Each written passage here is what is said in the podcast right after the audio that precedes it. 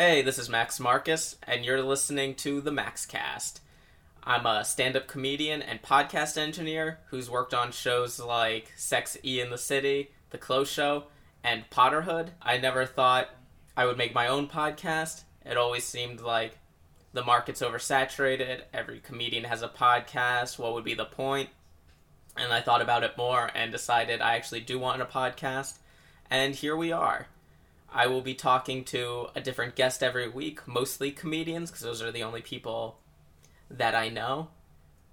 And we'll discuss things like comedy and basketball and politics, movies, TV shows, kind of whatever I'm interested in, whatever they're interested in, and hopefully what you're interested in.